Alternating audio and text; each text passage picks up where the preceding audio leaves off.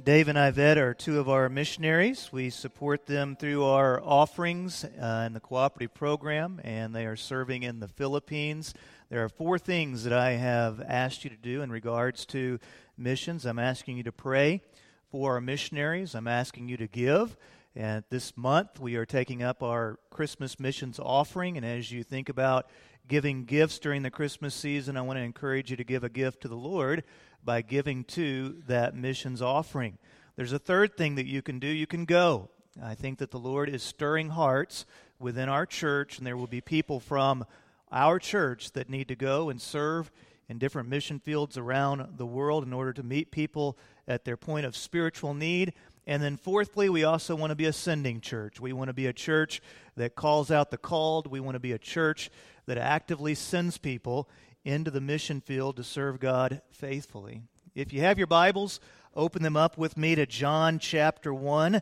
John chapter 1, we're only going to look at four verses today as we set off in a quest for the true meaning of Christmas. I have two older sisters, which makes me the baby brother, and they are both married, so I have two brothers in law. And whenever you are the baby brother, one of your God given responsibilities is to bring a little bit of mischief to the family.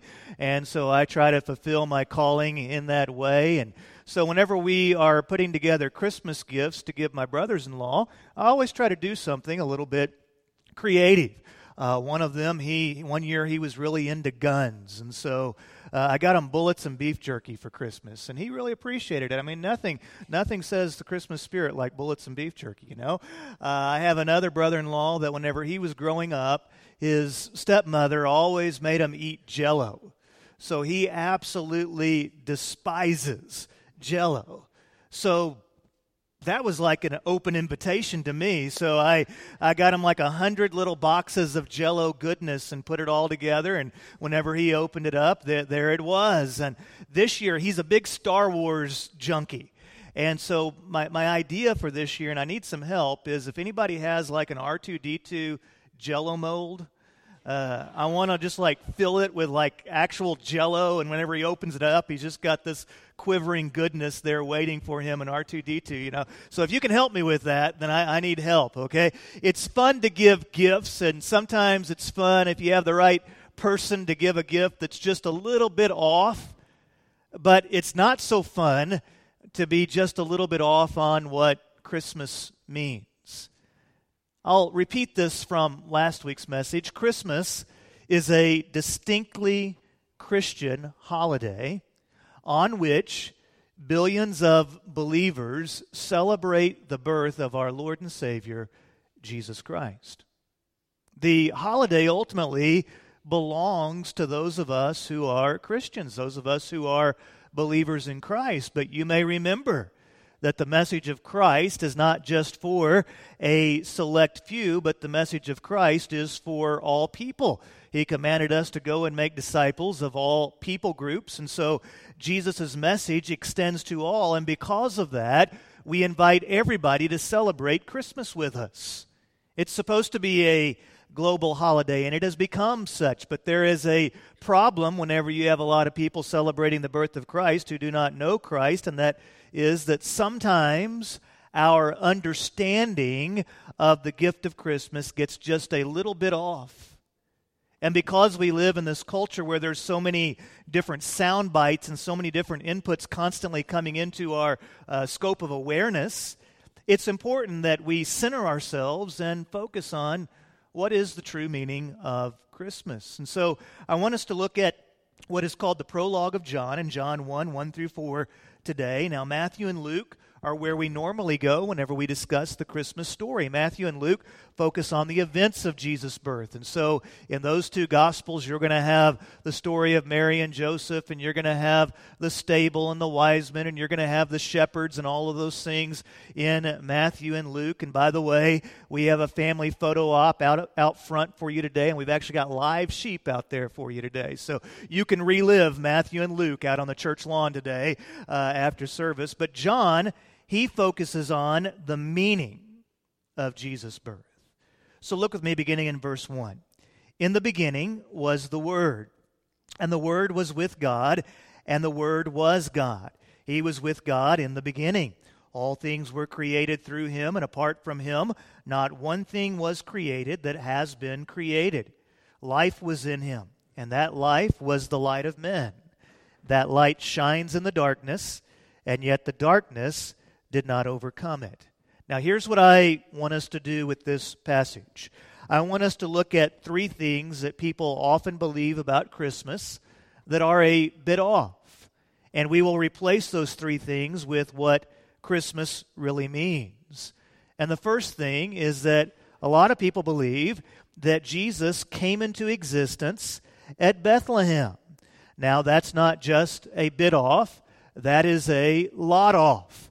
And verse 1 of the passage, if you look at it, says, In the beginning was the Word, and the Word was with God, and the Word was God. So as we break that down, there is a parallel. You remember how the Bible begins with those words In the beginning, God created. Well, John intentionally builds a parallel here to tell us that in the beginning, at that beginning point, whenever the heavens and the earth were formed, that the Word was right there with God.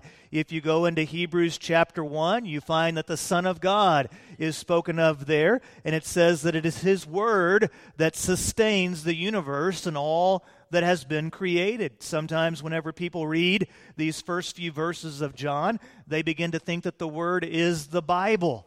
And we hold a very high view of Scripture here at Murphy Road. Uh, no way are we trying to minimize Scripture, but the word in John chapter 1 is not referring to the Bible. The word in John chapter 1 is referring to Jesus Christ. It says he was in the beginning, long before Bethlehem, and the Word was with God. But not only was the Word with God, the Word was God. We hold to what is called the Trinity that there is one God, and that God exists in three persons God the Father, God the Son, and God the Holy Spirit. There are three persons, yet God is one. And the Son of God, which is called the Word here, not only was with God, he is God, and he was with God in the beginning. Now, what this means is that the birth of Jesus was no accident. It was not an afterthought. It's more than the remembrance of a historical event the I am of the universe, the Heavenly Father, the one who just is and has always been, made some choices. He chose to create us, and then He chose to redeem us, and He chose to extend eternal life to all who believe. If you go back to Genesis, you'll remember that God created. And whenever he finished creating, he looked at his creation and he said, This is good. This testifies to my glory. This testifies to my goodness. And the creation that he made was good. But then into that creation slithered sin. And we know the story of Adam and Eve and how they fell into sin. And whenever Adam and Eve fell into sin, it created a domino effect within humanity so that all of us sin, all of us fall short of the glory of God, and the creation in which we live is stained by sin. So there is a lot of darkness in our world. There is injustice in our world. There are things in our world which need to be redeemed. There are fractures which need to be healed. A lot of times people ask that question why doesn't God do something about all this brokenness that's in the world? Well, He has done something about all the brokenness that's in this world. He sent His Son, and He sent His Son to redeem. He intervened, and the fracture of sin had broken the peace of creation, but God broke the chaos of sin with the peace of Himself.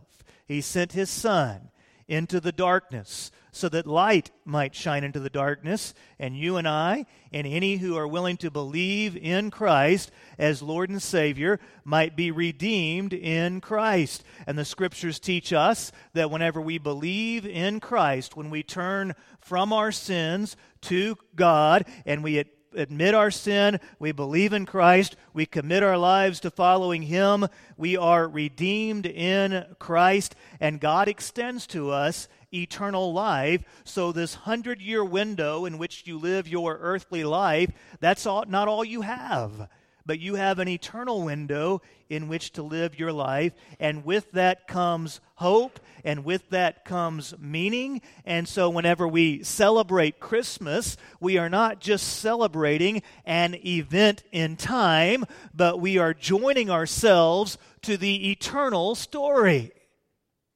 I would make a lousy atheist. Now, I know that that's shocking that the Baptist preacher says he would make a lousy atheist. But if you break down atheism, and sometimes it's called secularism, all that it has is the now. Live now. And it kind of leads to what would be called philosophically a hedonistic experience. You need to try to squeeze all the pleasure and meaning out of life right now. And so there becomes to the atheist this consumption uh, uh, of I must absorb everything that I can absorb right now because that's ultimately all that I have. And if you try to inhibit the secularist consumption uh, uh of all that they have in any way, they will fight you and they will get angry at you. But philosophically, secularism ultimately fails miserably in practical life because it doesn't offer any real meaning or hope to life. You're born, you live, you try to squeeze out a few moments of joy, maybe impact those around you a little bit, and then you die. And that's it. No wonder those that are atheists are such Grinches at Christmas. No wonder they want to take down all the nativities because life without God is depressing. It's selfish, it's greedy, it lacks eternal context, and it lacks hope in anything beyond the now. And if you take away a man's hope, you take away a man's soul, you take away a man's life. At Christmas, we celebrate the story of eternity. And Christmas connects our past to our present, and it connects our present to our future. And all of that is connected in this hope that we celebrate at Christmas. Jesus didn't come into existence at Bethlehem. Jesus existed before the foundations of the earth. In the beginning was the Word. The Word was with God, and the Word was God. And so the story of Christmas is the eternal story of what God has done for us, is doing for us, and will do for us. Now, there's a second misunderstanding that people sometimes have about Christmas, and that is that Christmas is about getting new things. And so we think of Christmas as a time where I'm going to get a lot of presents. Well, in verse 3 of John 1, the Bible says, All things were created through him, and apart from him, not one thing was created that has been created. I love the United States, but it's only in America that we sit down on Thanksgiving Thursday with our families. We bow our heads and we give thanks to God, and then we run over each other on Friday to get 50% off a PlayStation. I mean, that's only in America. And I think we've really gotten our holidays mixed up. If you go back a month, whenever we celebrated Thanksgiving, for a lot of people, Thanksgiving is a time where they take inventory of all that they have and they ultimately say, Look at all that I have. And Christmas is a time where they say, Look at all that I get. And rather than humility and grace, for many, the holidays have come to mean pride, idolatry, and selfishness. Now, if you have a theological mind, you know that pride, idolatry, and selfishness, those are the roots of sin. It is from those, uh, th- those concepts that derives our rebellion against God, and we begin to turn to our own way and do our own thing. In the United States, we spend $800 billion on Christmas gifts. Now, to put that in context, That's 800 Jerry Worlds. That's a lot of football stadiums. Anybody want to take a guess on how much money we spend on Christmas cards? Dun, dun, dun, $24 billion on Christmas cards. And I know that's accurate because I got it off the internet, so I know that that's, that's true. We spend about a billion dollars on Christmas trees.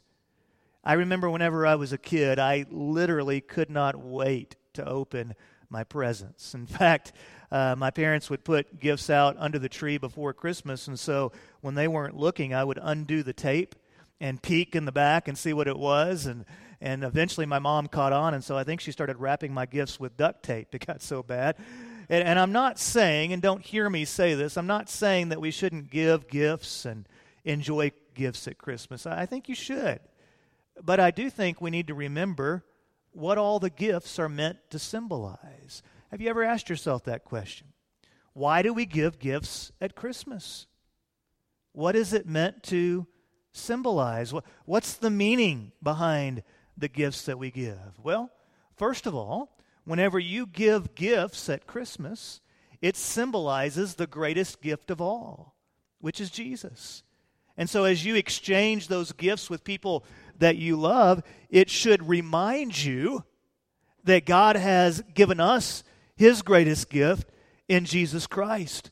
And so, those gifts should actually be motivators that drive us to worship because as we're able to give and receive, it reminds us of what God has given and what we have received in Christ.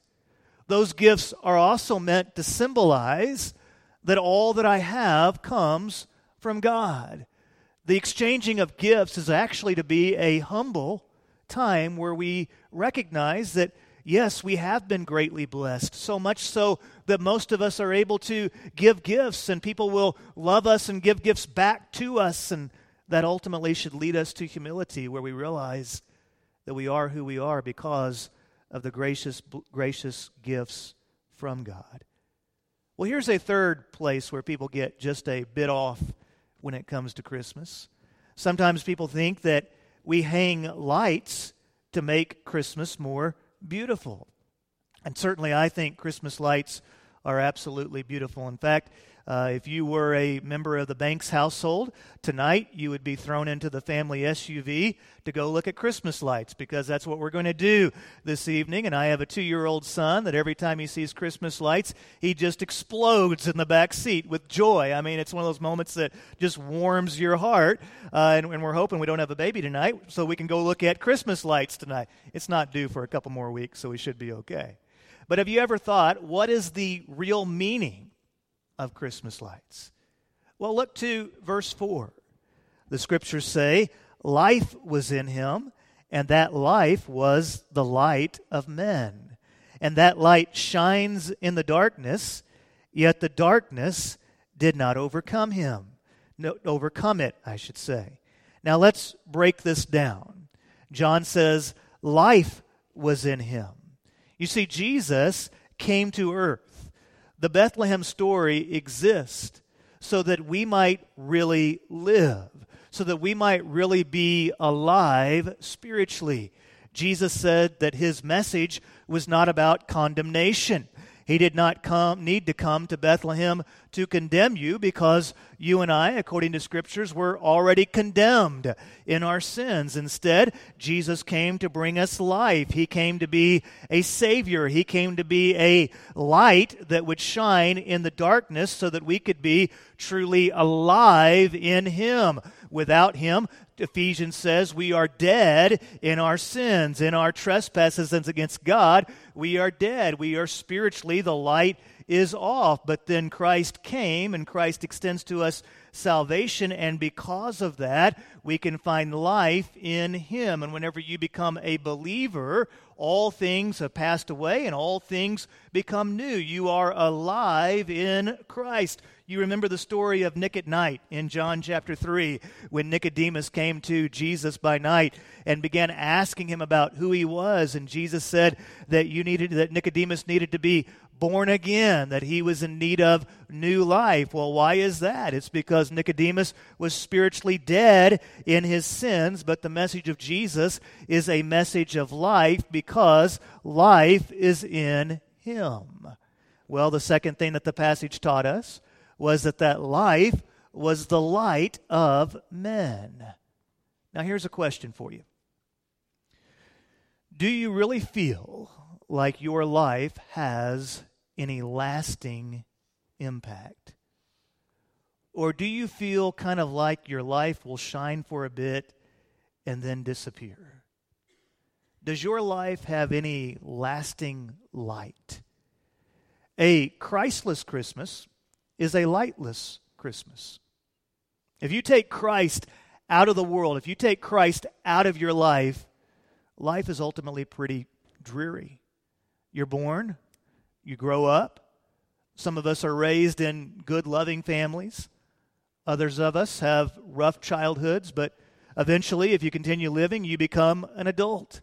And then you do some very predictable things. At some point, you fall in love and you get married. You eventually uh, have to put down the Xbox and you have to go to work and get a job. And then before you know it, uh, God blesses you with children and you raise a family. And then as you're raising that family, the days begin to just fly by and you can't hardly keep up with the days. And then before you know it, you've grown older. And whenever you wake up each morning, your back hurts. And then you look around and before you know it, your, your children are having children. And then you retire and then then your body falls apart, and then you die. There's not much lasting light in that. I'm here to encourage you today. I just want you to know that you can live your best life now. But wait, it gets even darker. Along this journey of life, you may accomplish a few things. Maybe you become a titan within the business world. Maybe you become a, a great intellect and you begin to accomplish something, and maybe people even remember your accomplishments in a book. But eventually, whenever you die, the world will continue to move on with or without you. And the life story that you lived will likely be rewritten if it's put down in books. And before three generations passed, they probably won't even know your name. Some of you are genealogy buffs. And if I ask you who are your great, great, great, great grandfather, you, you know, you could name those and tell me the family story. But how most of us are not. How many of you could name your great, great, great, great grandfather? Okay? A few, just like two or three is what I saw. For most of us, within three generations of our passing, they won't even know our names. Again, I'm here to encourage you today. But when you celebrate Christ at Christmas, the light of Christmas really comes on. And you begin to realize that your life is connected to something that lasts forever. The story of Christ that he was born, that he lived a sinless life, that he died as a sacrifice for your sins and mine, that he rose again, that he ascended, and that he is coming again, that he intervened so that we might be redeemed. He did all that for you and for me, that we might have life that extends beyond the hundred year window, that we might have life in Christ that ultimately brings glory to the Heavenly Father. God didn't create you to sit on the couch, eat, and watch parades and football. The message of Christ is about living. And so I want to encourage you this Christmas live your life, give cheerfully. And as you give, remember that it is God who is the source of all things. Receive humbly, realizing that when someone extends a gift to you, that there is a symbol of love and appreciation that goes with it. Use the hands that God has given you to reach out to the lost and the lonely.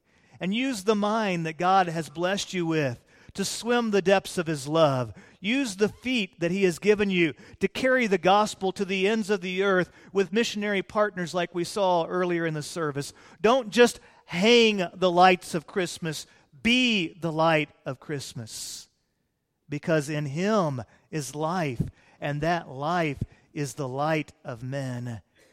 And then the passage concludes with this thought the light shines in the darkness, and yet the darkness did not overcome it. There's a lot of darkness in the world today. If you read the news, it's full of darkness. Radical Islamic terrorism, the Islamic State, greed, pride, violence, Darth Vader. There's violence everywhere in the world today. Our world is a very dark place, but the light of Christ shines with such brilliance that darkness cannot overcome it. And so, if you're a believer in Christ, I, I want to encourage you to shine the light brightly into the darkness. There is a temptation for those of us who are Christians to kind of retreat into the shadows of society. Let's don't draw attention to ourselves. But I want to encourage you to shine Christ brightly into the world around you. There will be some that don't like it, there will be some that try to bully you into turning it off. And certainly there is a measure of respect that needs to be extended to your employer and to those under whose authority you work. But whenever those opportunities come for you to shine the light of Christmas brightly, do so and keep shining. Don't turn the light of Christmas off because the one thing brilliant enough to penetrate the darkness is the light of Christ. And it's in Him that there's life. In Him there is light. In Him there is meaning. And so, whenever you sit down with your family this week, it's more than just a day, it's more than just a moment. Whenever you sit down with your family this week and celebrate Christmas, you are celebrating something that connects the past to today and connects today to tomorrow. You are celebrating what life is all about. You're celebrating spiritual life, being alive in Christ. You're celebrating a light that shines into the darkness of this world and cannot be overcome by sin. You are celebrating eternity with God. And even as your heart misses those people that have already gone on to be with the Heavenly Father, as you celebrate Christmas, you are reminded that in Christ we have a hope that extends beyond the grave. And we have a hope that those that have gone before us, we will one day see again in heaven. And whenever we celebrate Christmas, we celebrate the greatest gift that has ever been given to humankind the gift of Jesus Christ. So celebrate boldly, celebrate cheerfully. Let Christmas joy flow through your home and celebrate Christmas with meaning because Christmas means something. Would you be so kind as to stand with me, please, as we bow our heads and we come to a time of commitment? It might be that during this Christmas season, God has been working on your heart, and you're at a point in your life where you need to receive Christ as your Lord and Savior. I want to invite you right now to just call out to God, admit to Him that you are a sinner. Place your faith in Jesus Christ. Trust in Him as Lord and Savior. And ask God to give you strength that from this day forward you will live for Christ as a follower of Him. If this morning God is leading you to that point of placing faith in Christ, I would like to know about it. I'll be here at the front during this next hymn. You can come share with me that that's where you are. I'll be here after the service as well. I would love to talk with you, encourage you, be a pastor to you. Heavenly Father, we thank you so much for this dear church. I pray for each and every person that's here. I pray for the families that are represented. I pray, Lord, that within our families there will be love. Lord, I know that at Christmas sometimes we worry about conflict. I pray, Father, that our homes will not be marked with anger, but may our homes be marked with joy. Pray, Father, that you will give us wisdom to know what to say and what not to say. I pray, Father, that you will continually remind us of the deeper spiritual meanings that are behind this season that we call Christmas. Help us, Lord, not to get caught up in superficialities, but help us, Lord, to swim the depths of your love, to truly live in your grace. Lord, I pray that we might be different. And I pray that the people that know us well will be able to see a godliness within us. Help us, Lord, to be centered on you. And help us, Lord, to lift our eyes to you, knowing that you are good, knowing that you are the giver of all things. And may we express our gratitude to you as our Heavenly Father. Thank you, Lord, for this wonderful gift of Christmas and what it means to us. In Jesus' name, amen.